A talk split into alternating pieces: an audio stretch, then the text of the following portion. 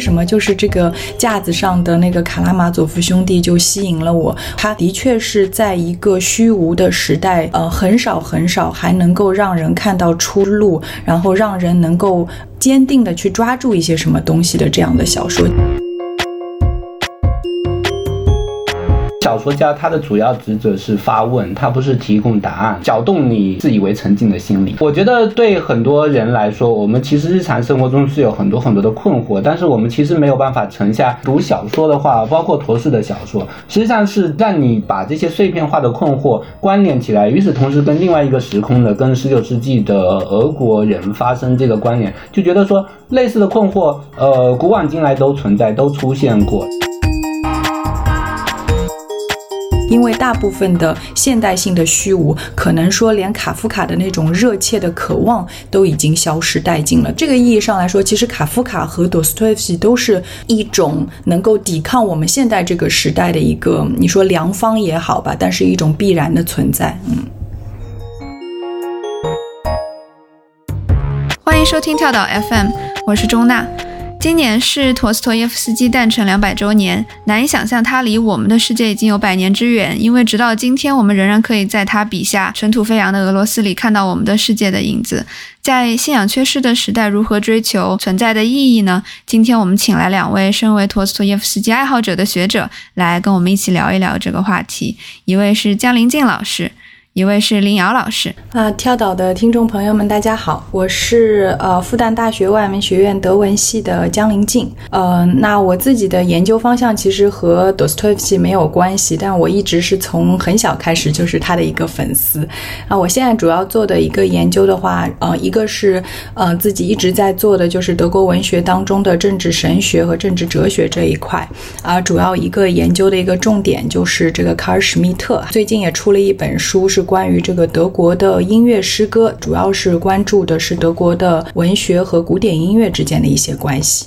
跳岛的听众朋友们，大家好，我叫林瑶，我现在是上海纽约大学的全球视野下的社会研究员。嗯，我研究政治学、法学还有哲学，和托斯托耶夫斯基也都没有什么关系。但是我从中学时代开始就是托斯托耶夫斯基的粉，黑粉，呃，黑粉，对，所以待会可以。呃，聊一聊这些方面。真是非常期待，一个是铁粉，一个是黑粉，究竟能够诞生什么样的对话？其实从两位刚才简单的讲述了一下自己和陀思妥耶夫斯基的渊源，我们也能感觉到这是一位能够激起读者强烈情感反应的作家。请两位老师分享一下自己初次接触陀氏作品的一个经历吧。还有就是你在成长过程中阅读它有没有发生什么样的变化？你觉得它的魔力在哪里？以及你黑他的原因又在哪里呢？要不我们先请正方的呃江林静老师来讲一讲。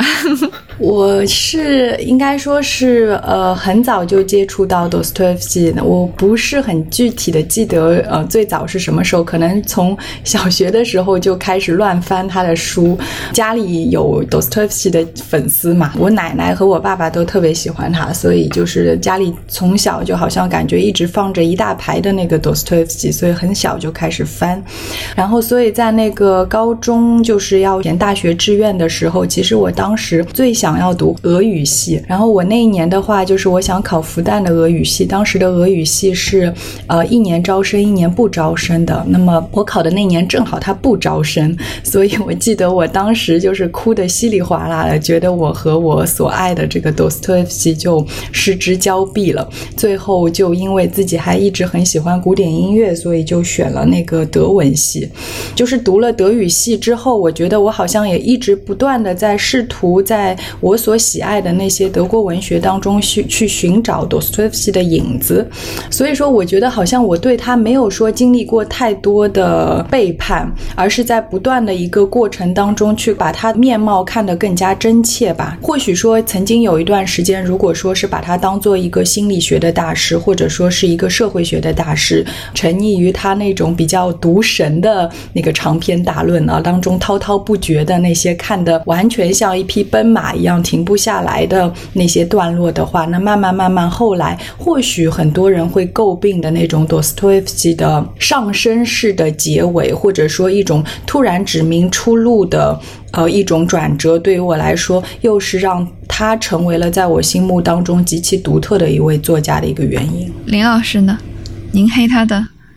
起点在哪里？我要强调，我是一个粉的。从中学的时候开始看托斯托耶夫斯基，但是因为家里比较穷嘛，基本也买不起什么小说这些，所以就是当时都是到书店里头，就是平时逃课，经常到逃课到书店里看书。呃，当时那个九十年代嘛，那个上海译文出版社出了一一套的那些外国名著译本，然后托斯托耶夫斯基的应该有什么《白痴》啊，《罪与罚》呃，《被侮辱与被损害》的这一些。嗯，所以我当时基本都在书店里头看，看了以后，呃，因为特别喜欢那个白痴，所以后来还自己攒钱买了一本，呃，放在家里翻，然后翻到那个书籍全部都散开了，因为当时的书可能装订质量也比较差，所以我还一页一页的把这些纸全部重新给粘贴起来。再后来，可能上大学的时候看了《卡拉马佐夫兄弟》这样子，所以我自己是特别被他的文字给吸引，还有他的叙事结构，就是我觉得就像姜老师刚才说的，就是呃，陀氏的他那个。从文字到这个叙事上，有一种非常狂放的、非常奔腾洋溢的那种，但是在读的这个过程之中，其实很多读者可能都会感觉到，就是博士他自己。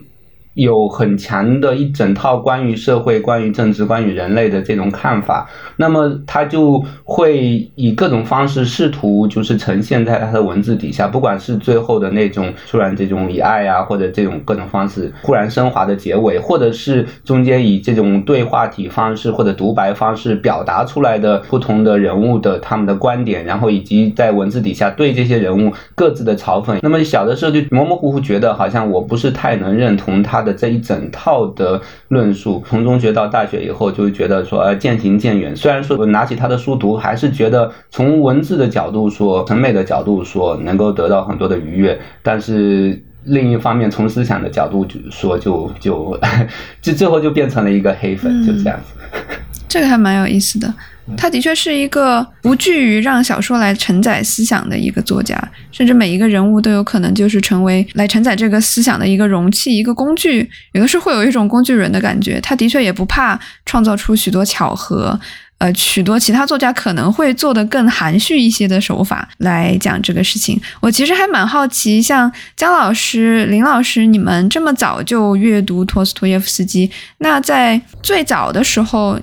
您吸收到的东西和渐渐长大之后、成熟之后吸收到的东西，有哪些不同呢？像姜老师那么早，就是还是学生时代就读，就是前后的体验有什么不一样吗？嗯，我阅读那个 Dostoevsky，或许和我一个。嗯，学习德文，然后进入到这个德国文化的过程是有重合的。当然，我是后来又看了一些研究性的二手的那个文献的话，才知道后来就是多斯托耶夫斯基德国的思想对他产生了很大的一个作用。我觉得好像我自己对就是多斯托耶夫斯基一个阅读和接受的话，最初吸引我的其实更多的是就是有一点像是德国古典主义式的，或者说这种狂飙突进的，对于一个青年人来说特别具有吸引力。的这种对美啊、对自由啊、对这个崇高啊，甚至是具有一种反叛性的呃这种狂热，嗯，这是对这个青年人特别有吸引力的。然后这个我今年的夏天对又重新读了一次《卡拉马佐夫兄弟》，应该是差不多已经有读了五六回了，因为我这个《卡拉马佐夫兄弟》是我最喜欢的一本。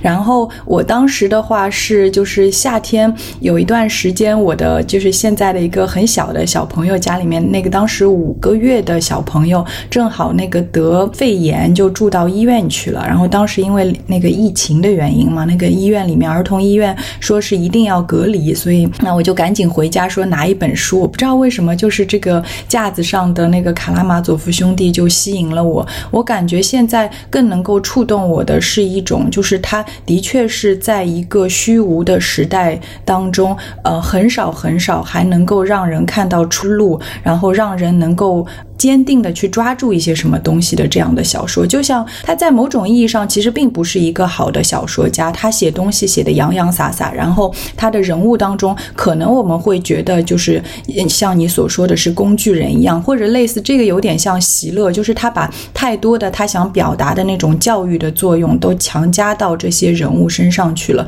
但是我觉得，在当你呃反过来看到了很多世界上的人之后啊，就是不像是十几岁的时候对人没有那么那么多的了解啊。反过来现在的话，我会觉得这样子的描写其实一点都不过分。他所描写的这种深渊，难道并不是我们每天在生命当中就会经历到的那些东西吗？只不过或许他把它稍微夸大了一些，完全不觉得那些东西是他强加在这些人物身上的。比如说在夏天在医院里的那段时间，，Dostoevsky 是如同真的是像福音书一般的一种救赎。那林老师呢？就比如说，您提到年少的时候读的时候，隐隐感觉到就是世界观有一些不认同，然后到后面是比较明确的感受到，能不能跟我们具体讲一讲一讲？小的时候嘛，也不太了解说托斯托耶夫斯基他整个的成长的背景，然后他思想演化的背景，所以很多关于他个人，然后关于十九世纪的俄国，都是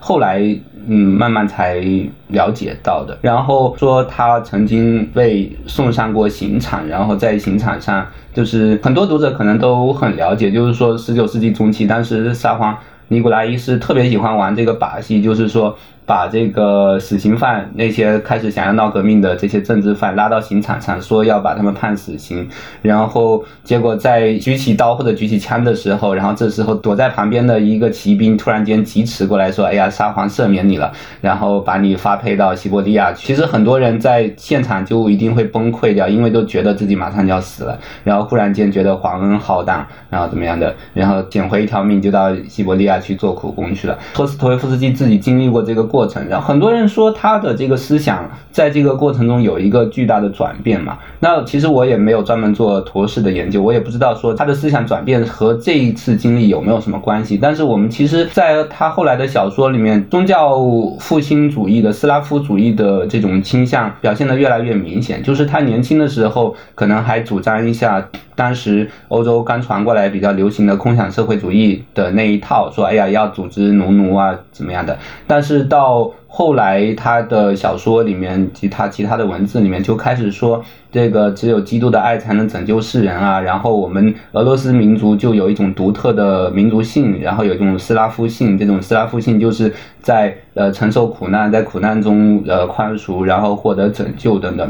所以他就完全抛弃了那一套是自己一开始曾经模模糊糊有过的对这种俄国的既有的社会政治结构里面那种。呃，很赤裸裸的不公平，赤裸裸的剥削的那种批判。后来印象有点深的是，他在有一部小说，他在群魔里面有那么一句话嘛，他说：“人为什么会不幸呢？人不幸是因为你没有认识到自己已经很幸福了。”我们中国有一句话叫做“你不要身在福中不知福”，对吧？那陀思妥耶夫斯基说过同样的话，但是我们可以想象一下，比如说现在。你如果去对农民工说这这个话，或者是对一些遭受了很很深重的压迫的人去说这句话的话，你可以想象放在我们当代人的耳朵里面会听着觉得特别不是特别不是滋味儿。但是在陀氏的小说里面，最后小说的正面人物，呃，未必是主角，但往往是激发主角改恶从善的那一些人物，比如说罪罚里面啊，被侮辱、被损害的人里面，那些什么像索尼娅那些人，就是说。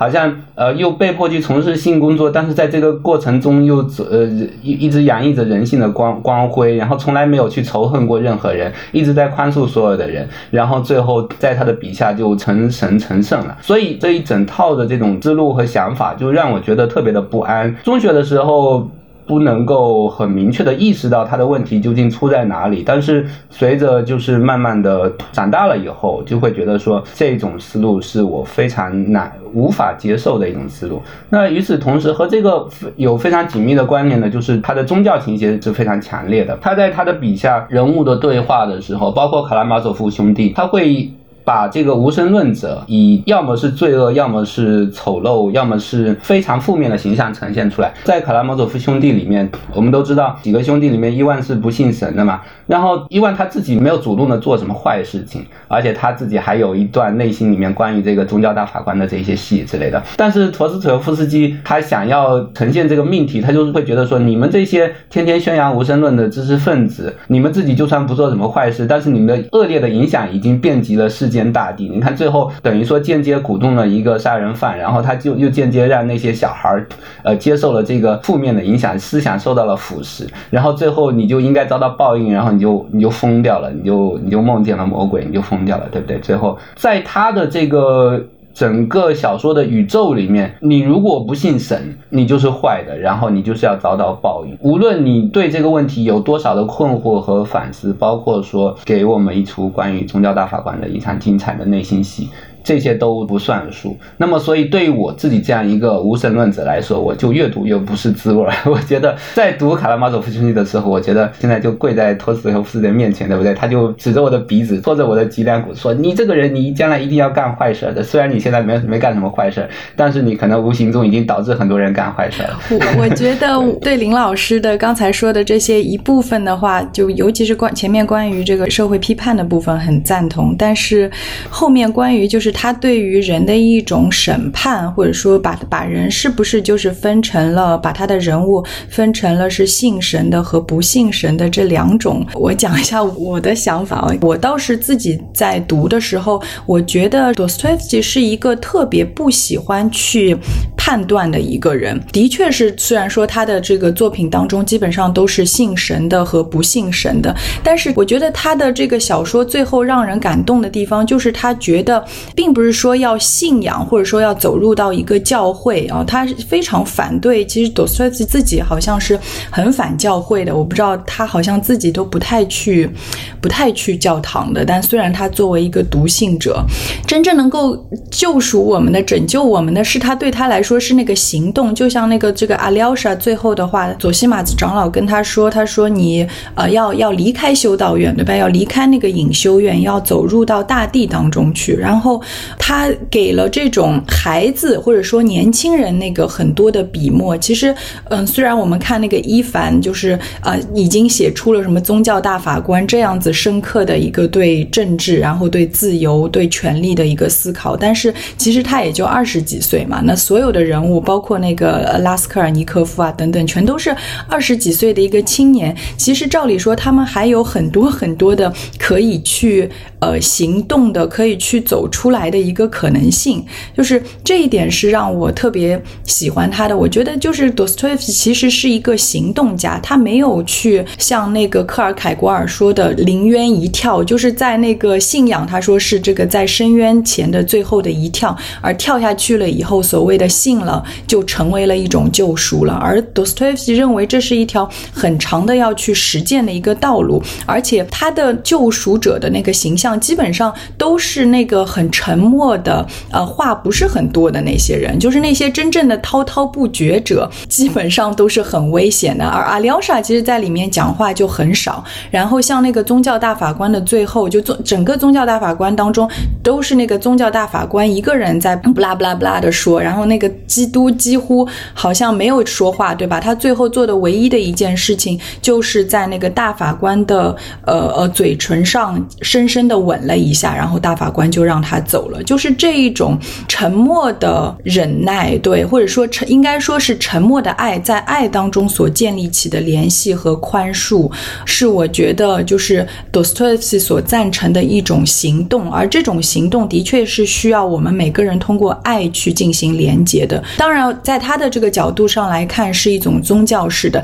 但是我们也可以更多的就把它看作是一种精神式的，并不是。只是说话而已，而同样的也是一种行动。我觉得姜老师刚才的有一些区分，其实我是同意的。比如说宗教，从哲学的角度说，我们确实可以把一个一种，比如说爱啊这些这些价值和附着在上面的一些宗教的宗教式的说法给区分开来。但在在小说家的角度说，他是不是想要有意的做这种区分？我觉得其实是未必的。我很同意的一点就是说，陀思妥耶夫斯基他自己未必是一个教会或者建制式的宗教、组织式的宗教的接受者。在宗教大法官的那一段里面，其实为什么正面出场的人物是耶稣呢？那如果你是一个非常纯粹的无神论者，你可能会说耶耶稣也是一个虚构出来的形象，或者。诸如此类的，耶稣并没有什么样的魔力，但是实际上不是的，在那个戏中戏里头，那么宗教精神它经过建制化以后，它经过教会这个形成一个组织以后，有一套官僚体系之后，这个官僚体系本身它有了自己的利益，它成了一个利益集团。那么现在我为了维持住这个教会在世间的权威，我甚至可以背叛基督的教导。对吧？所以在这个伊万的，他实际上批判的对象是这种建制的宗教。那我相信陀是肯定是在这一点上是同意这个伊万的。我们应该挣脱这种教会或者这种已经腐朽不堪的这种官僚化的这种作为利益集团存在的呃组织化的宗教的约束，然后我们去走入人间大地，然后我们去呃建立人与人之间的关联，我们去传播爱，我们去传播宽恕，呃。这点是小说家想要表现的意图，但是与此同时，假如能够做到这一点的话，那么对于另外一个疑问，对于那个认为说，即使我们没有了上帝之后，我们仍然可以，是不是仍然有可能建立这种连接？我们仍然可以去传扬爱，仍然可以去传扬这个宽恕的这种疑问的可能性，陀陀思妥耶夫斯基是不屑一顾的。就是我们完全可以想象，比如说我作为一个当年的读者哈，我在读这个小说的时候，我忍不住就会想说，我对这个教会啊这些东西非常的反感，我觉得啊他太腐败了，他说的那一套东西在那个戏里面完全是一个绝对的负面形象。这个耶稣我也很认同，但是我不相信上帝的存在，但是我作为一个无神论者，我仍然可以去和这个耶稣肩并肩，我们一起去走进俄罗斯的乡村，是不是有可能呢？但是在陀思的笔下，这个可能性实际上是不存在的。就是你可以看出，伊万最后疯掉了嘛，对不对？就是他这个魔鬼来找他，魔鬼跟他说：“你你说这个，呃，他在他在幻觉中，他在梦中还是幻觉之中，他呃发现自己做了很多错误的事情，然后这个呃痛苦不堪。所以其实陀思并没有给我们留出这样一种可能性的空间，就是说。你不需要有这个宗教的寄托，你不需要很强烈的对上帝的信仰。你作为一个无神论者或者怀疑论者或者不可知论者，你仍然可以拥有这些道德情感，你仍然可以拥有这些道德价值，你仍然可以去爱别人，去宽恕别人。对陀氏来说，在他的世界观里面，这是自相矛盾的事情。所以你要去爱别人，你要去宽恕别人，你一定是要有一个呃。深切的这种宗教信仰的人，这种宗教信仰并不一定需要表现在你每到周末就要去教会，甚至你完全可以是摒弃教会的存在的。但是你一定要信仰，你一定要相信世界上存在上帝，你一定要相信这个上帝是大能的，是一个是全知全善的。然后。如果你不相信上帝的话，最后你一定会走上邪路。我再补充一点，就是我觉得，呃，这个宗教大法官当中的确，他虽然说首先一定是对教会的批判，而且其实更多的是对天主教会啊，以罗马这个体制作为一个基本的那个天主教会的一个批判。但是如果说再深究到底的话，我们也可以说，他其实是对于一种就是灵魂。自由的拒绝的一个批判，就是他认为，只要是拒绝那种灵魂的自由的，或者说对人类良知的一种压迫的，这个其实都是这种类似类天主教体制的，就是他都可以对他进行批判。因为我们看到他，其实我我还是这句话，我就觉得，就是 Dostoevsky 他对于判断别人嘛，不管我们是要或者说是去拯救别人，呃，去剥夺别人的这个权利，他都是把它看作类似于像是敌人最大的。魔鬼一样去对待的，不管说是去呃，就是剥夺别人的生命也好，还是剥夺那个像那个基里洛夫对吧，在那个群魔当中的那个人，就是去那完全的以自由的意志去剥夺自己的生命也好，或者甚至是像宗教大法官那样，就是去根据自己的判断认为这个世上的大部分的人都是孱弱的，然后是需要被拯救的，他们是没有办法通过这个自己的意志去能够分配面包，然后能够能够。不通过奇迹就能够信仰这样子的，所以一定要通过他们的一个强权来带领他们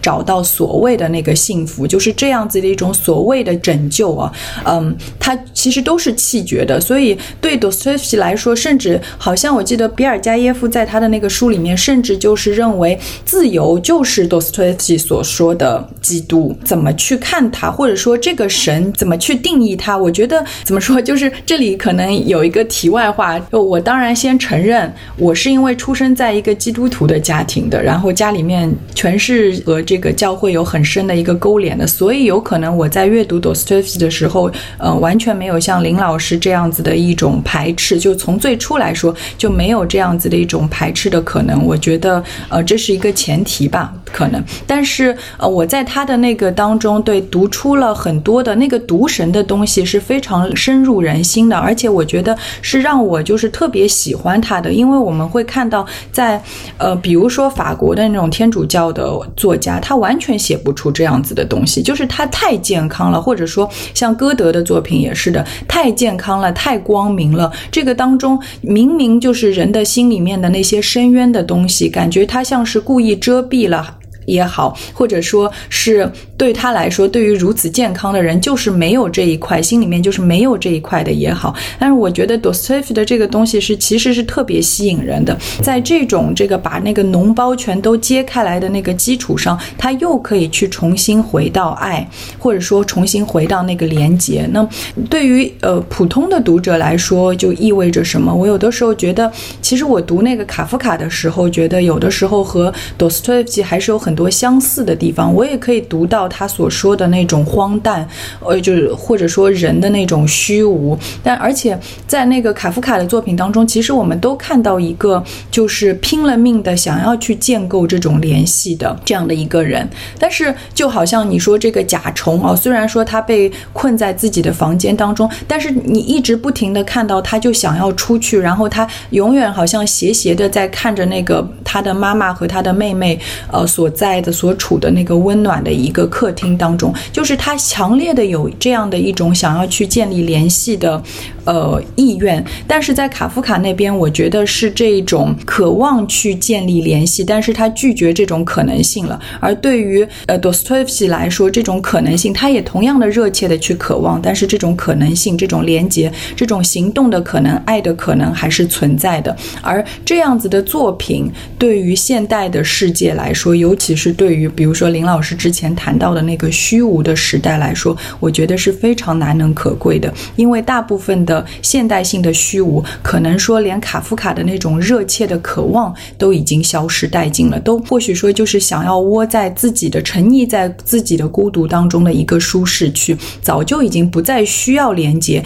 也不再渴望就是走进那个客厅了。所以，嗯，在这个意义上来说，其实卡夫卡和多斯托耶夫斯基都是一种。种能够抵抗我们现代这个时代的一个，你说良方也好吧，但是一种必然的存在。嗯，我记得当时我在北大哲学系的时候，哲学系的何怀宏老师他开伦理学课的时候，还专门讨论这个宗教大法官。很多人讨论那一节的时候，会就是会讨论到这个意志自由问题，因为确实在。在哲学上是一个长久以来大家一直在纠结的一个问题，就是说自由意志和道德，然后和这个世界的被预先决定的世界因果几者之间有什么关系嘛？然后康德在他《时间理性批判》这里面就是特别强调说，如果我们不相信自由这个概念的话，那么道德就无从可能，因为道德是要求你能够，就是说你能够自由的做选择，对吧？你要。选择不是预先决定的，我们才可以去从道德上去判断，你去说这个事情是道德上是对的还是错的。如果一切都是被预先规定的话，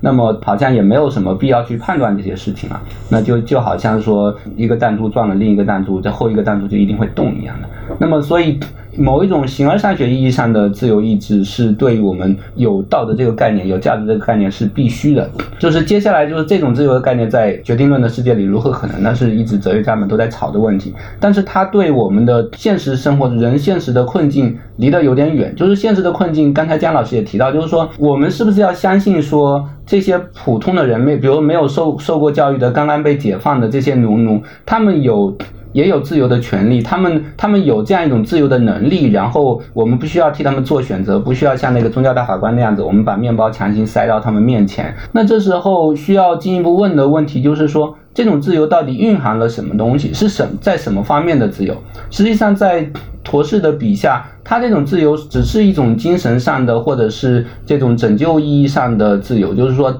你要相信这些民众，他们。给了他们自由之后，他们最后能选择基督的道路。他们在爱与宽恕这个层面上能够获得升华，他们能够与人建立这种情感的连接、精神上的连接。但是，好像他想象的自由就到这个范围之外了。如果我们拿着自由这个问题去问陀氏的话，你如果相信这些翻身奴奴们，他们应该给他们自由，让他们去寻找精神上的拯救救赎，而不是局限于面包，那为什么你不相信他们应该给他们同等的自由，让在政治上有同样的参与呢？为什么不觉得他们应该跟这些原来的主人们？在政治上处于同样的地位，或者你为什么不认为这些翻身农奴们和原来这些达官贵人们原本都是沙皇座下的狗嘛？不管是大一点的狗还是小一点狗，那现在他们是不是应该跟现在应该跟沙皇有同等的地位啊？就是说君主制这个东西应应不应该被废除掉？陀氏对这些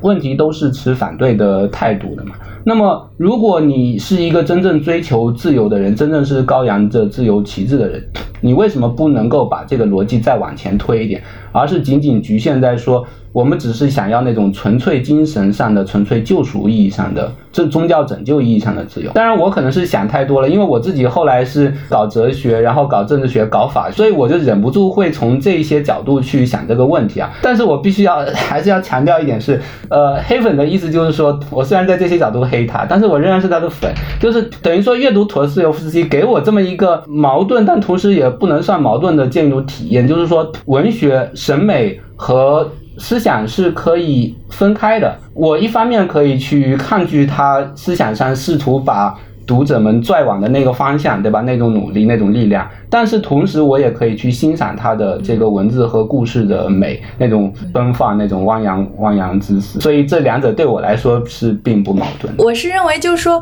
我绝对不会把 Dostoevsky 作为一种终极的作家，但是我认为他是一个，就是在这样一个时代极其特殊的，然后是对于我们来说，好像是填补了一种某种巨大的空白的。尤其我说在虚无的时代，填补了某种巨大的空白的作家，而且。且我认为，就是说，他所呃崇尚的这种自由啊，就用那个比尔加耶夫的话来说，他说的是基督里的自由。按照那个林老师来说，他就说，为什么他不能再推进一步呢？啊，那好像这个基督里的自由，那还有什么意思呢？这个就不是真自由。或者你可以说，他他看到了一个政治上，如果说当这种自由真的进入到了一个社会上，进入到政治维度的话，它有可能带来的那种镇压或者说暴力。所以我觉得，其实他是。是，呃，应该是看到了。就我一直很关注斯迈尔加科夫这个人物嘛，我觉得他因为就像那刚才那个林老师说的，他其实他是这个杀人者，但是他说如果说没有伊凡的话，在思想上给他的一个做的铺垫的话，他或许就做不出这样子的一个事情。但是其实就可以说，我们说真正的那种精英的话，或者说真正的善于思考者的那个人的话，一般来说都是像哈姆雷特一样的，就是他因为在那种左。左思右想当中，或许他在行动的时候就会更加优柔寡断，嗯，那么这个好像是必然的。但是如果说受到了这种思想的呃影响而去。呃，很冲动的去做的那种平庸者，啊，这种智力或者说思考，很有可能马上的、迅速的就转化成暴力了。那么斯，那个斯迈尔加科夫从某种意义上其实就可以说是一个庸俗版的伊凡嘛。我觉得他其实看到了，就这种将抽象的哲学体系化，然后教条化以后，如果说没有节制的这个没有基督的爱作为一个框的呃外面的一个框，或者说呃没有。以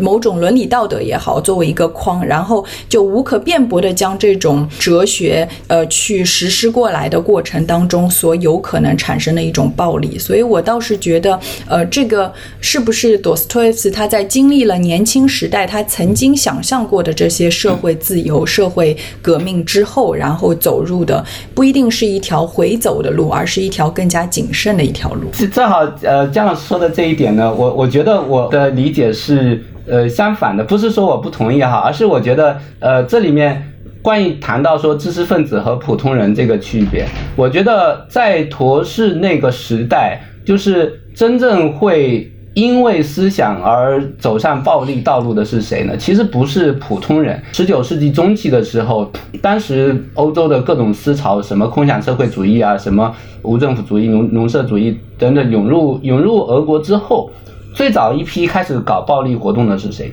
就是知识分子。然后这些尤其是无政府主义的知识分子，他们搞什么暴力呢？就是搞暗杀，对不对？因为他们会觉得说，这个一开始是推动试图推动温和改良，那么温和改良后来被尼古拉一世镇压了之后，然后这个呃，他们想搞过暗杀，因为觉得说必须把沙皇给除掉，然后才这个俄国才能走上正轨，所以。这一些思想就是对知识分子的冲击，促使他们采取暴力行动的这种冲击，实际上远比普通人要大很多。那么这个就涉及到两个问题，一个是你会发现在这个卡拉马佐夫兄弟里面，斯迈尔加科夫像这样的人，他们说我受了伊万的鼓舞去杀人，这种想象，这种想象实际上是把这个底层民众再一次放到了说给他们自由，他们不会用。的这种想象，这种套路之中，对吧？实际上，陀思妥耶夫斯基这时候呈现的斯曼尼加科夫的这个形象，恰恰反过来是佐证了宗教大法官的说法。就宗教大法官会对这个卡拉马佐夫兄弟的结尾积极赞赏的，他会说：“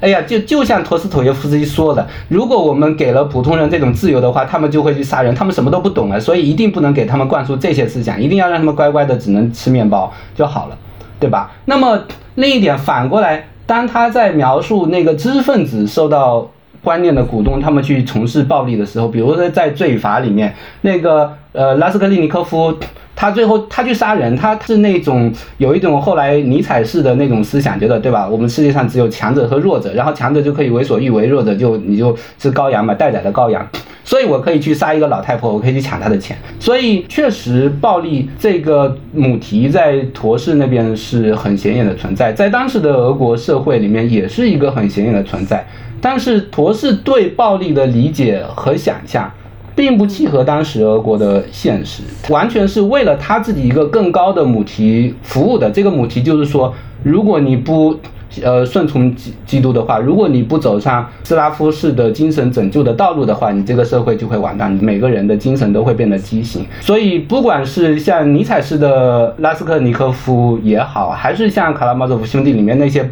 庸众也好，那些尼采式的知识分子最后需要像索尼娅这样的人来拯救。然后，这个庸众式的普通庸众最后一不小心受伊伊万蛊惑，然后就变成了杀人犯的这些普通庸众，当然也需要像阿廖。他这样的人去传道。对吧？最后这两股洪流汇聚在一起，就一起走向了基督。呃，我倒不觉得他在这里面，其实更多的是把那个人分成是这种呃孱弱的庸众和精英啊。我觉得这个 Dostoevsky 在描述暴力也好、善和恶的时候也好，其实他也想让我们看到的一点，就是这个我和他者之间没有那么大的一个区别。也就是说，没有这个所谓的精英和普通民众啊，就是这种阶级之分。而最终，大家的恶好像是一种实存，或者说暴力是一种实存一样，都隐藏在所有的人的。身上，包括是作者多斯托耶夫斯基的身上。我记得好像是那个托马斯曼啊，他在他的一篇散文里面，我觉得那个那个总结特别好。他说他觉得多斯托耶夫斯基的脸是一个呃罪犯的圣徒的面容，就是我们在那个里面看到最圣洁的东西。但是如果说他真的，如果说这个作家没有和魔鬼像定了契约一样，他真的能够把这些所有的犯罪心理这样的描述出来吗？他的心里一定是有一个。这个就像伊凡要向他扔那个墨水瓶的那个真实的魔鬼的一个存在的，所以。从那个社会层面上来看，的确，我觉得它当中有这个精英是否要带领普通民众的这样一个讨论，但是是否它也让我们看到，就是根本我们就应该要打破这样的一种区别啊，或者说我和他者没有没有任何的区别。其实通过两位非常热烈的一个讨论，我也感受到陀思妥耶夫斯基之所以在今天还是这么的有意义，还是这么的相关，我觉得是有原因的。他探讨了很多终极的问题：上帝是否存在？自由意志是否存在？人。与人的连接能否达成，以及行动还有没有意义？我觉得很有意思的一点是他用了小说这个工具来传达他的思想，因为小说本质上它是有一定的道德性的，它的很多因果关系之间，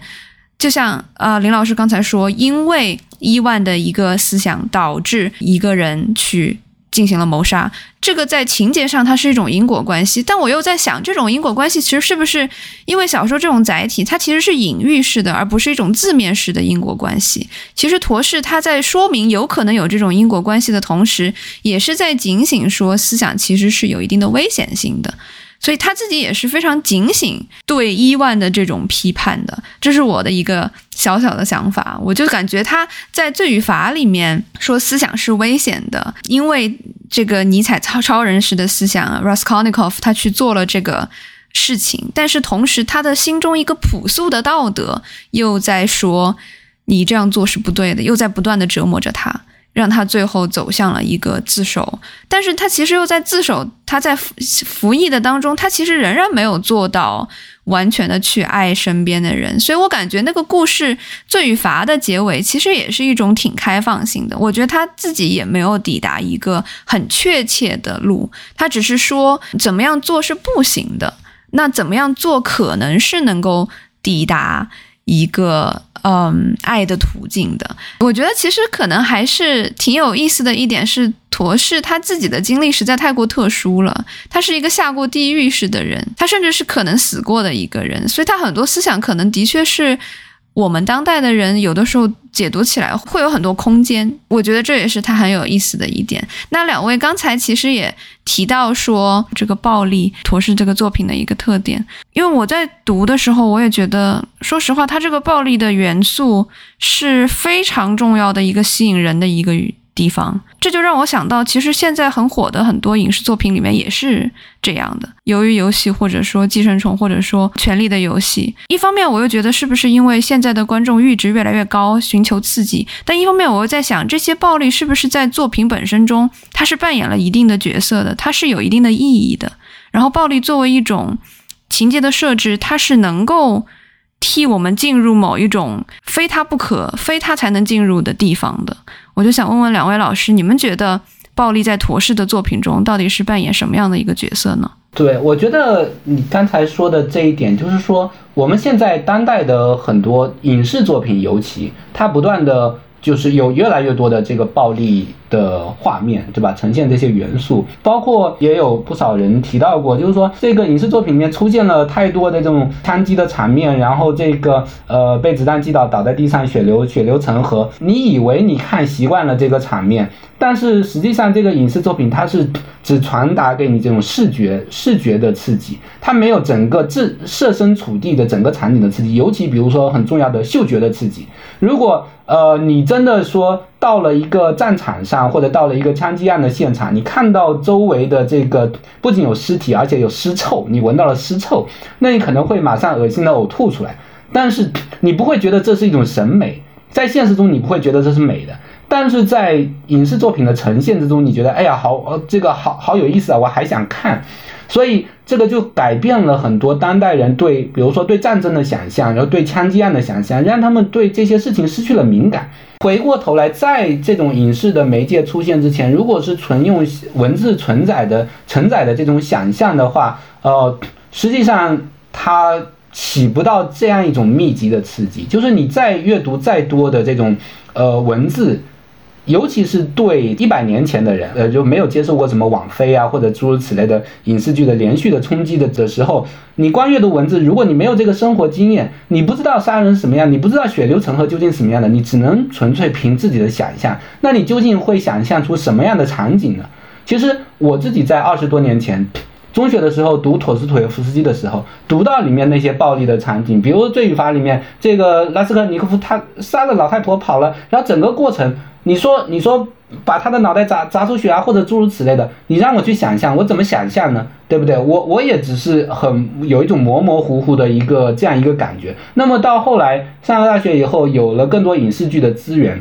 看了那些那些场景之后，呃，就是那我就想说，哦，原来这影视剧里面呈现的那个场景，就是这个小说中应该想要去描述的那个场景嘛。所以我的意思是说。如果我们想要回头去重新理解暴力这个元素在陀氏笔下的呈现方式，以及他为什么试图去呈现这些东西的时候，我们首先作为当代人，我们首先要做的一个非常重要又很艰巨的工作，就是如何跳脱我们自身已经有已经形成的经验，已经被我们当代的媒体文化塑造出来的这种想象被局限的想象，然后去还原说，在十九世纪的时候。他们那个时候的人，他们在下笔想要把这个暴力呃转化为笔下的文字，以及这个读者想要把这些文字重新转化为想象中的场景的时候，他们去如何调动自己的经验，然后他们他们如何在这些信息中传达自己想要表述的那种思想。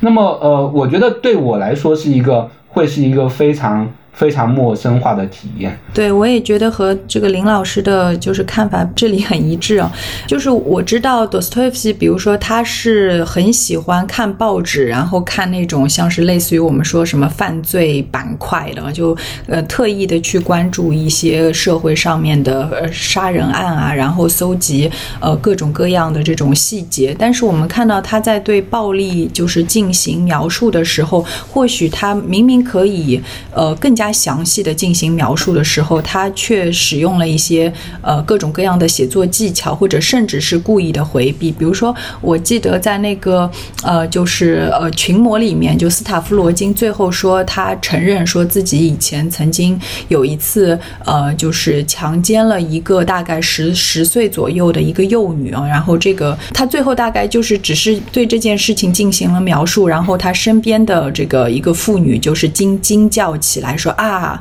这这大概是多斯托耶夫斯基对这件事情的这么如此残暴的这个一件事情的唯一的一个描述了。然后我觉得，就或许在现在的那个读者当中，大家都会渴望，不知道是出于哪一种奇特的猎奇的心情，还是这个内心深处的那个灰暗的深渊，要想要去读到更多的一些细节。但是这些东西，嗯，似乎都斯托耶夫斯基是没有特别的再要去向你呈现的。呃，我还是认为他就是在这个。暴力的城市的部分，更多的还是是出自于一种形而上的一个思考，就是出自于对思考的那个呈现而去展现那个暴力啊。呃，我再举举一个例子，就是一直。影响我很大的一个例子，这个应该是出自于《白痴》当中的，他应该是这个梅斯金公爵讲给他的同伴听的一个故事。他就说，啊，就是有一个农民嘛，他和他的一个同伴两个人，呃，晚上睡在一块儿，然后他发现他的这个同伴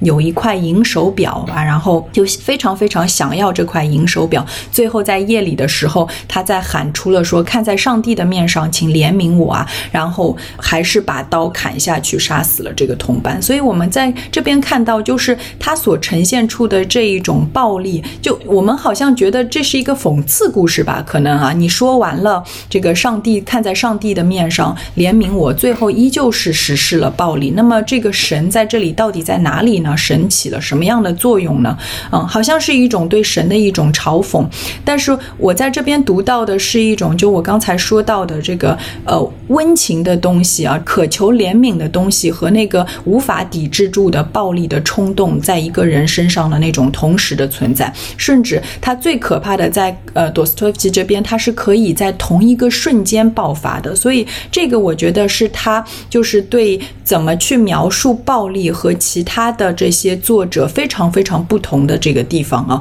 就是我们看到暴力并不是我说啊，就好像是呃一种光明被遮蔽了以后透出来的黑暗，而是另外一。种实存，也就是在我们的心当中，心里面有那个温情的东西的存在，但同时也有暴力的存在，这两者是好像是。出自于两个互不相干的这个各自为主的一个领域上的，还有包括像是他的人物当中的那种语言的暴力啊，就是尤其是这种女性啊，女像那个卡捷琳娜那个德米特里的未婚妻，对啊，我们能够看到他在语言上的对他在那个呃呃最后的呃这个陈词当中的一个翻供嘛，就是这种翻转语言上暴力的翻转，都是让我们就是在在那个 Dostoevsky 的描述当中让。我们能够看到人的那个容易从从善到恶，从这个温情到暴力之间的那种翻转呢。然后还有同样的，就是我觉得现代的一个媒体也是，就是它其实在很多优秀的作品当中，它除了对。暴力的描述，的确，它也是还是在在讨论这些，呃，就是暴力它作为一个本质的一个形而上的意义的。但是，我觉得就是这种呃可视化的一个呃效果，的确让大部分的观众就把他们的关注点都放在那个视觉效果上，而可能就会去呃忽略了那个本身这个作品想要对这个暴力元素的一个呈现。比如说，就我也很喜欢的一个日本的那个嗯动漫，就是那《一个进击的巨人》。《进击的巨人》里面，其实我想有对那个暴力的很很深刻的一个描述，因为我们能够同样的在这个作品当中看到和朵师一样的，就那些巨人身上，它同时是存在着那种柔弱的地方，然后和那个暴力的地方的。然后暴力好像也是一种实存一样，就是它那个不是要你要咬自己一口，或者是嗯怎么自残一下，然后那个那个东西就会被爆发出来的一个呃本身互相之间呃就拥抱在一起的两个朋友，然后。但是在那个瞬间的话，就是那个美和那个丑是可以同时被激发的。但是我觉得，就是当我和比如说有些小朋友在一起聊这个进击的巨人的时候，我想跟他们聊关于暴力的这个问题，但是他们大部分的这个目光都被那个极其复杂的整个故事所吸引了，或者甚至是被这种人吃人、巨人吃人的那个场面所吸引了，而很少去关注这个后面或许他有的那些政治隐喻。或者说是更加呃思辨层层面的那个隐喻。陀氏的作品尽管远远超越了他的时代，具备了强烈的当下性，但它也确确实实是十九世纪俄罗斯的一个产物。两位老师刚才也反复提到当时的社会思潮对陀氏作品的一个影响，能不能请两位具体讲一讲十九世纪虚无主义笼罩的俄罗斯是一个什么样的状态？十九世纪的俄国嘛，我们可以这样说，就是说它在世纪中的时候有一个巨变，对吧？因为在十九世纪初的时候，当时这个最早是呃一八零一年，俄国就进行了一个改革，就是引入什么西方科技啊、西方工业这些东西，所以再加上它的这个可以说地大物博吧，所以它在十九世纪初的时候很快就强盛起来了。当时是呃拿破仑期间，它是。欧洲第一个打败抵抵御了拿破仑进攻的这个国家，我们可以如果读呃托尔斯泰《战争与和平》的话，都可以就就知道，呃，所以在当时一八一零年代开始，在欧洲享有很高的威望，所以很多当时的这个国内矛盾被掩盖下来了。但是国内就像一个锅盖底下在沸腾的这个水一样的，就是气泡不断的在冒。就当时俄国国内有一批的知识分子就觉得说，俄国存在很多问题，包括。它的这个整个经济结构过于落后啊，包括它有农奴制，然后包括这个沙皇的这个生杀予夺的大权什么的，和整个欧洲正在经历的那些。改革似乎就背道而驰。这个事情就是说，我们可以看到，在十九世纪的前半叶，俄国的社会同时在两股潮流在动。一方面就是说，表面明面上俄国是国力强盛，然后在欧洲威望十足的这么一个老大帝国。那另一方面，越来越多人开始感觉到这个这个这个社会存在着非常非常大的问题，然后再以各种的方式去探索和寻找出路。那么这两股潮流交汇是到了什么？到了一八。五三年的时候，当时克里米亚战争，呃，就是俄国和英国开打了，打了以后一下子就崩溃了，就是之前维持的那个纸老虎的形象一下就被戳破了，什么老大帝国啊，就是就是碰到了英国军队，一下就溃不成军了。然后这个尼古拉一世在在悲愤之中，就是就是病死了，就是战争还没打完他就病呃气得病死了。那么金德沙皇上来了以后，就是想说不行了，我们如果再不改革的话，这个国内外我们全都要撑不住了，我们国俄国就要完蛋了。土崩瓦解了，所以就很紧张的通过了这么一个解放农奴的这么一个一个法案，但是同时他又不想放弃。以往的各种各样的特权，沙皇的特权啊，然后沙皇底下的官僚机构特权，同时又想借助这个农奴解放的这个法案，夺走一些乡村贵族的这个权利，收收归给国家。所以那个法案本身也非常的不彻底嘛。与此同时，被解放出来的农奴他又没有政治上任何的参与的权利。呃，亚历山大二世啊，还有他底下的臣僚，他就说你你们这些人也没有知识啊，对吧？也没有受过教育，你们凭什么来参与？呃，当然更不用说，就是说除了农奴之外，其他的平民。也因为俄国并不是一个君主立宪的国家，也不是一个民主制的国家，它是一个纯君主制的国家，所以也并没有什么实质性的议会啊等等。这时候我们就可以看到亚历山大二世的改革，它解决了一个小问题，或者解决了一个表面上很重大的问题，但是它并没有解决更根本、更结构性的问题，反而是制造了更多的隐患。那么，其实我们设身处地的想一想，就是说，假如我们是生活在十九世纪中期的俄国人的话，尤其是受过一些教育的小知识分子，然后就是在国家。几年前刚刚受过重大的军事屈辱，然后这个一下从国际威望的顶端跌入到这个谷底，然后同时大家又模模糊糊的感觉到这个国家存在很许多非常重大的结构性的问题，然后非常希望上台的这个沙皇是一个明君，他可以一下子就是扫清尘埃，然后让国家重新走上正轨。结果没过几年，发现这个沙皇好像这个只是一个营养辣枪头，那么你的心中会。充满着非常非常多的愤懑，非常多的不解，然后同时你又知道这些东西你是无缘之慧的，你你没有办法去解决它，因为当前的政治结构就是不给你任何发声的渠道，就是你说的那些东西就像落入了聋子耳朵一样的，然后你能怎么办呢？除了少数的那些那些人说，哎呀，我们去搞一搞刺杀，然后结果就被逮住了，就发配到西伯利亚去了之后，大多数人会有一个朝着内心的转向。其实姜老师刚才提到过的，你对去改。造这个更坚固的结构无能为力的时候，你没有办法去撼动这个社会、撼动这个政治的时候，你就很多人会有一种自我合理化的倾向，说只有走向内心才能够拯救俄罗斯民族，才能够拯救斯拉夫文化。所以这种合理化就会导致很多人就是一方面就是说这种虚无产生在这种更牢不可破的社会政治结构之上，就是整个社会弥漫的一种虚无的气氛，就是我们不知道俄国。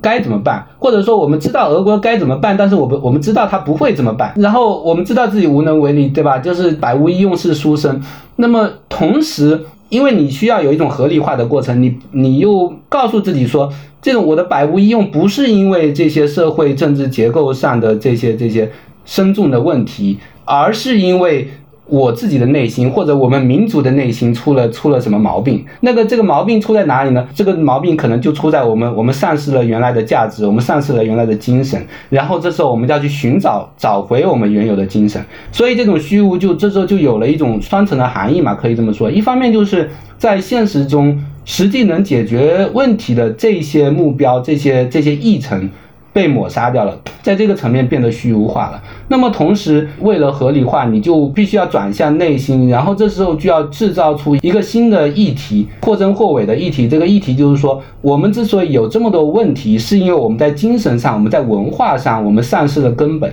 所以我们在这个层面上，我们变得虚无了。所以我们要把这个虚无给填补起来。我们要，那我们怎么填补呢？那我们一定要用这种在世界的尽头呼唤爱的这种方式，把把它给填补起来。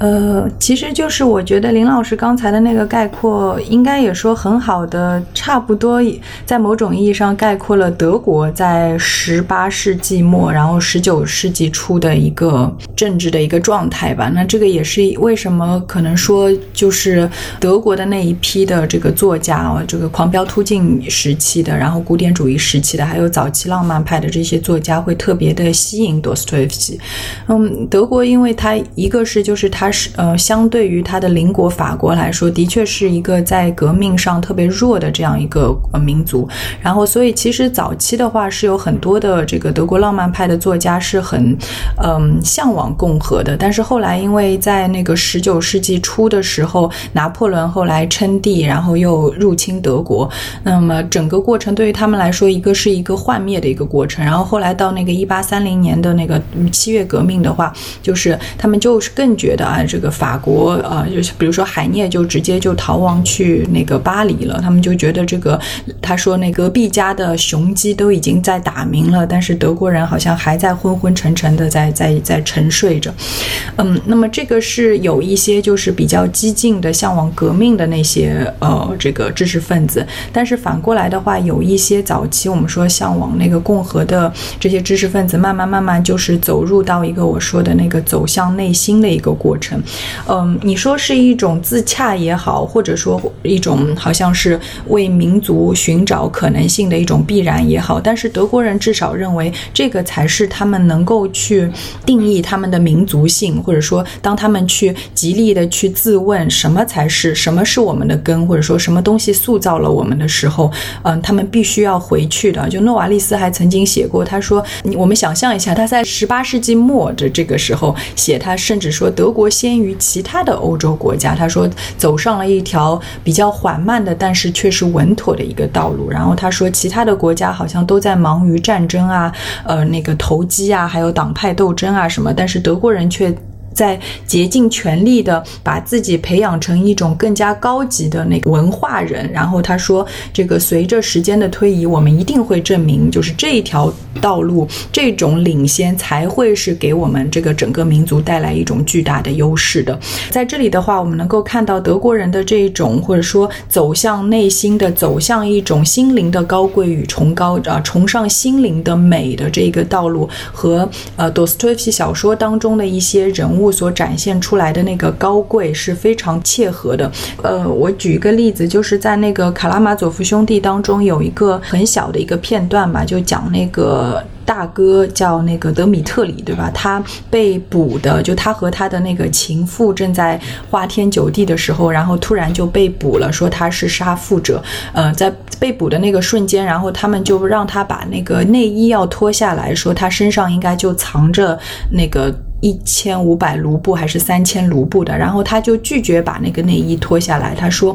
他觉得自己的内衣有可能是脏的哦。这个细节的话，其实非常非常的喜乐，就是这一种看似似乎。并不是特别高贵的一个人物，但是他即使身处在低贱当中，依旧对这种崇高的东西，或者说对美的东西的那个极端的一种重视啊。呃，还有就是，我觉得，呃，就是在他们两个人当中，大概我们都能够读到一种好像受难的一种倾向，就是他们的那种英雄式的人物，好像都是呃通过了一种自由意志去承担自己的一个责任，或者说可以说背负着一个自己。的一个十字架，然后他们的那个痛苦，并不是一种个人生存上的痛苦，而可以说是一个整个时代人的一个痛苦，或者说他们的这种所谓的英雄主义，就是一种崇高的这个人道主义的精神，他们是为了人民的生存而承受。这个折磨的，不管是我们看到的那个拉斯科尔尼科夫也好啊，或者说甚至是那个基里洛夫，他说他要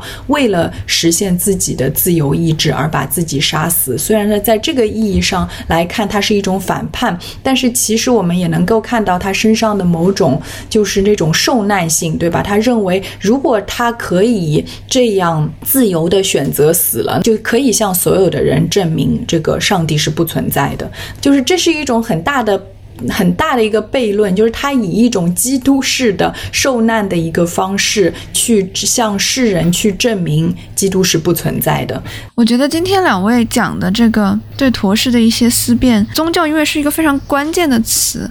然后之前林老师也参加那个虚无时代的分享会，讲了很多当代中国现代的年轻人渐渐有遇到这种关于信仰呀或者关于人生的意义这样一些问题的思考。我就在想，对于中国读者，大部分是无神论或者不可知论，或者说宗教信仰的一些，对于当代的我们来说，那陀氏对我们的启发是怎样的呢？能不能请两位老师？就是提供一些你觉得陀氏对我们当代有什么样的一个启发？我觉得其实就是说，小说家他的主要职责是发问，他不是提供答案，对吧？就是说搅动你自以为沉静的心灵，可以这么说吗？我觉得对很多人来说，我们其实日常生活中是有很多很多的困惑，但是我们其实没有办法沉下，就是因为时间所限嘛，在包括我们自己的时间本身是很碎片化的，那我们没有办法停下来去很系统性的去整理这些困惑，把它们串联到一起，更不用说去给他们提供一个答案。那么我觉得。读读小说的话，包括陀氏的小说，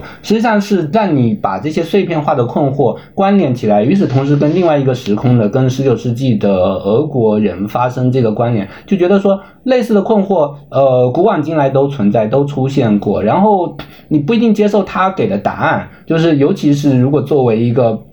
并没有成长在一个浓厚宗教背景家庭的一个普通的中国青年来说，他的那个答案可能就觉得很远，对吧？但是知道了存在这样的困惑的话，本来就让你会觉得说你并不孤单，然后可以启发更多的思考。包括他给的那个答案背后，我觉得抽离真六之后呢，其实还是有一些可以被汲取的成分的嘛。就是因为我自己一直认为说，无论宗教，就是说包括像陀思这样的人，他们在这个价值观、在道德这些思考之上附加多少的宗教元素，那么对于不接受这些宗教元素的人来说，我把这些元素给屏蔽掉之后，背后的那些内核可能同样可以是成立的。比如说，陀思说我们要去爱别人，那难道我作为一个无神论者，我就不需要去爱别人吗？我同样去也需要去爱别人，那只是我这时候给这种爱、给这种宽容找另外一种。奠基给找另外一个基础，那这个基础不一定来自于说神的教诲，或者说基督之前对我的拯救，而是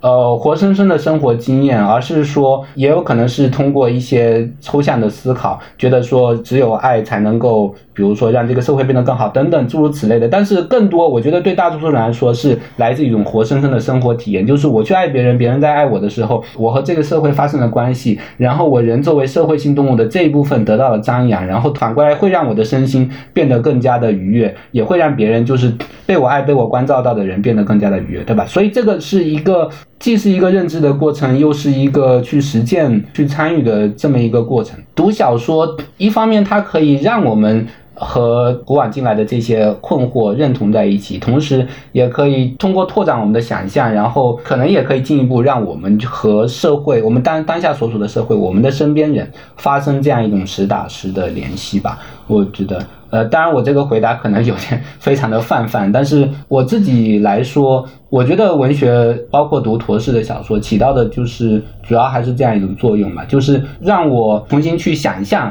这个各种不同的可能性，然后让我重新对这些问题发生兴趣。虽然我最后给出的答案和他可能是大相径庭，嗯搅动起问题。所以你是黑粉，姜老师呢？嗯，我觉得如果对于不论是有信仰的还是没有信仰的读者来说，可能 Dostoevsky 很大的一个呃吸引我们的地方，应该是可以让我我们一同的去经历，就是说共同的去经历。因为我在读他的东西的时候，常常就有这样的感觉，就。是他的所有的人物当中，几乎都能够反射出他自己，也能够反射，至少能够反射出我，或者可，我想可能应该反射出所有的人。嗯，就比如说我们在读那个狄更斯的时候，你有的时候会觉得啊，这个人好可怜啊，或者说啊，那个人好坏啊，这个人怎么那么善良啊，等等哦。就是，但是在读这个。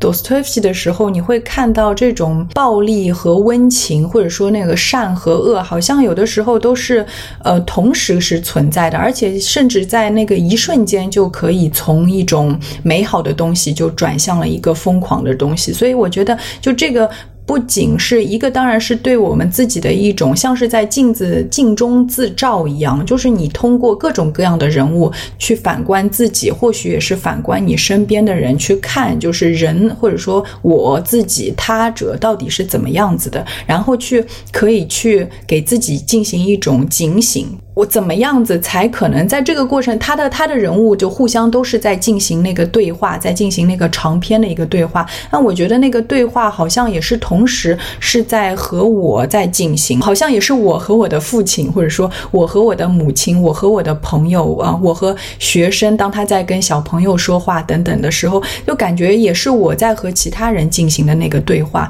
那么好像在这种对话的过程当中，就是一个认识自身的一个过程，然后能够。够让我去探寻出一些本身是隐藏在角落当中的一些呃黑暗的那个元素，然后是否有可能在阅读它的过程当中，能够把那个黑暗的元素看得更清楚，然后或许对于有些人来说，对于有些读者来说，也是一种这个进化的一个过程。我觉得这个是就是在读他的小说的时候的一种呃，应该说是很独特的一种体验，就是尤其我觉得是这种。对暴力，就是他把恶吧，应该说没有把它当做是一种善的遮蔽，或者说把它当做是当善退去了时候恶才出现，而他是认为这两者东西是随时随地可以同时出现的，它是一种实存，是在就是人与人的那个对话的过程当中，是瞬间就有可能就是爆发出来的。所以我觉得这种共同经历感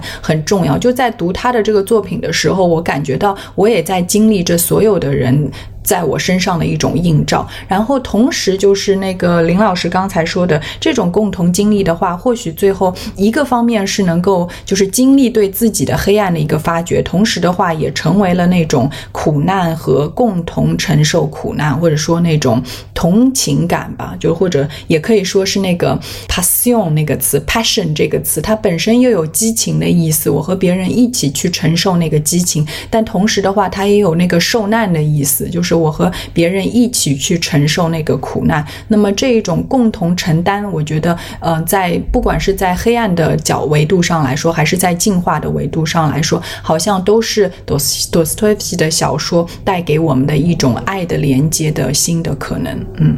节目的最后，请两位分享一本你们最近读的书吧。虽然跟陀思妥耶夫斯基没有什么关系，但是我想跟俄国扯点关系，就是。因为最近上海三联书店刚翻译了一本书，叫做《苏联解体亲历记》，那个是呃呃，当时美国驻苏联的最后一任大使，就是说他整个呃作为美国大使，他待在苏联就亲亲身经历了那个苏联八十年代末到九十年代初这个整个整个过程，那么。当做一个不久之前的虚无时代，对吧？俄国苏俄的虚无时代，那个时代的尾声。然后，当然，他作为美国的大使，他有很多局外人的偏见或者想象等等。但是总体上，他作为一手的记录，尤其是他跟苏联的高官有很多很多的交谈等，所以也掌握了一些内幕嘛。所以从他的角度，他是如何记录和理解这个苏联解体的这个过程，然后他背后的问题在哪里？为什么他？不可挽回的走向了这个崩溃。这个书它其实以前九六年的时候在中国是翻译出版过一版的，呃，这一次出版的是一个新版，因为以以前的那一版是已经绝版了嘛，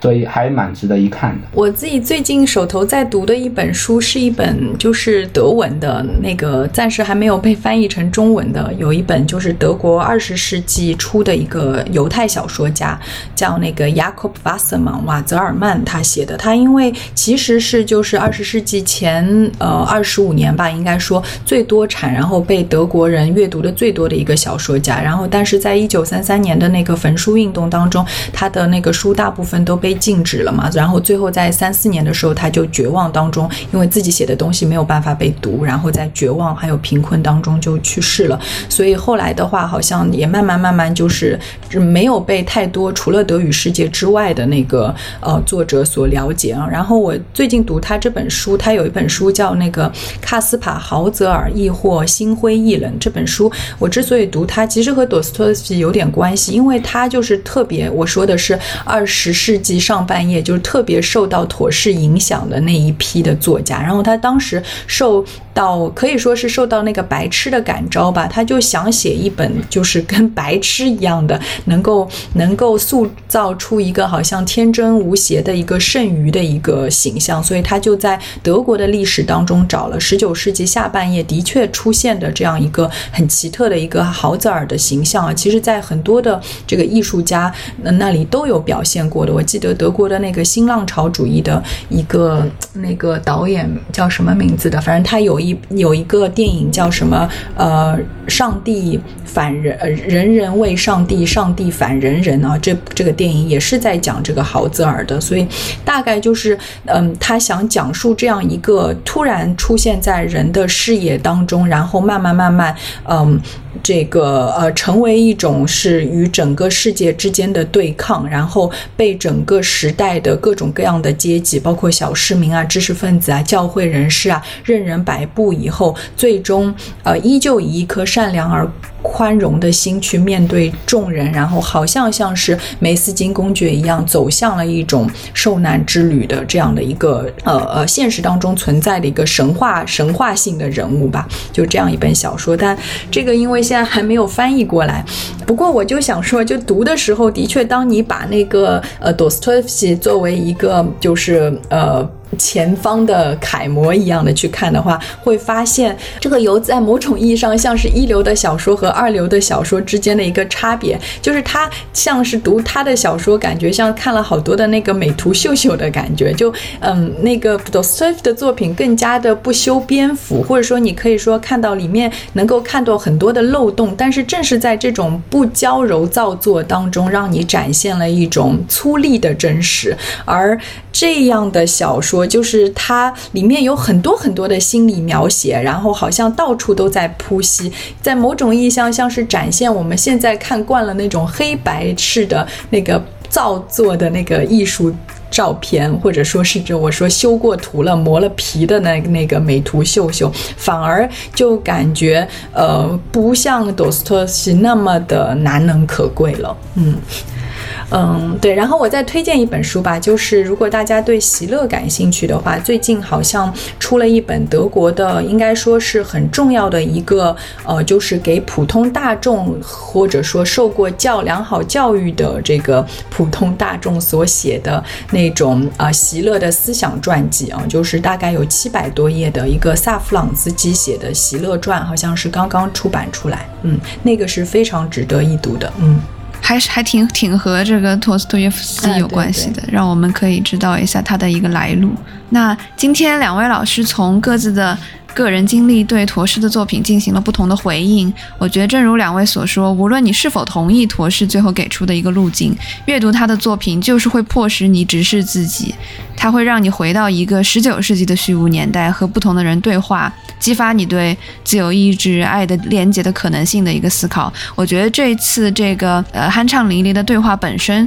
就是陀氏作品激发对话的一种最好的证明。也感谢两位做客跳岛，欢迎以后常来。啊，节目的最后，两位和跳岛的听众们说一声再见吧。啊，谢谢钟娜的邀请，也谢谢跳岛的邀请。那希望以后有机会还能跟跳岛的听众们见面。拜拜。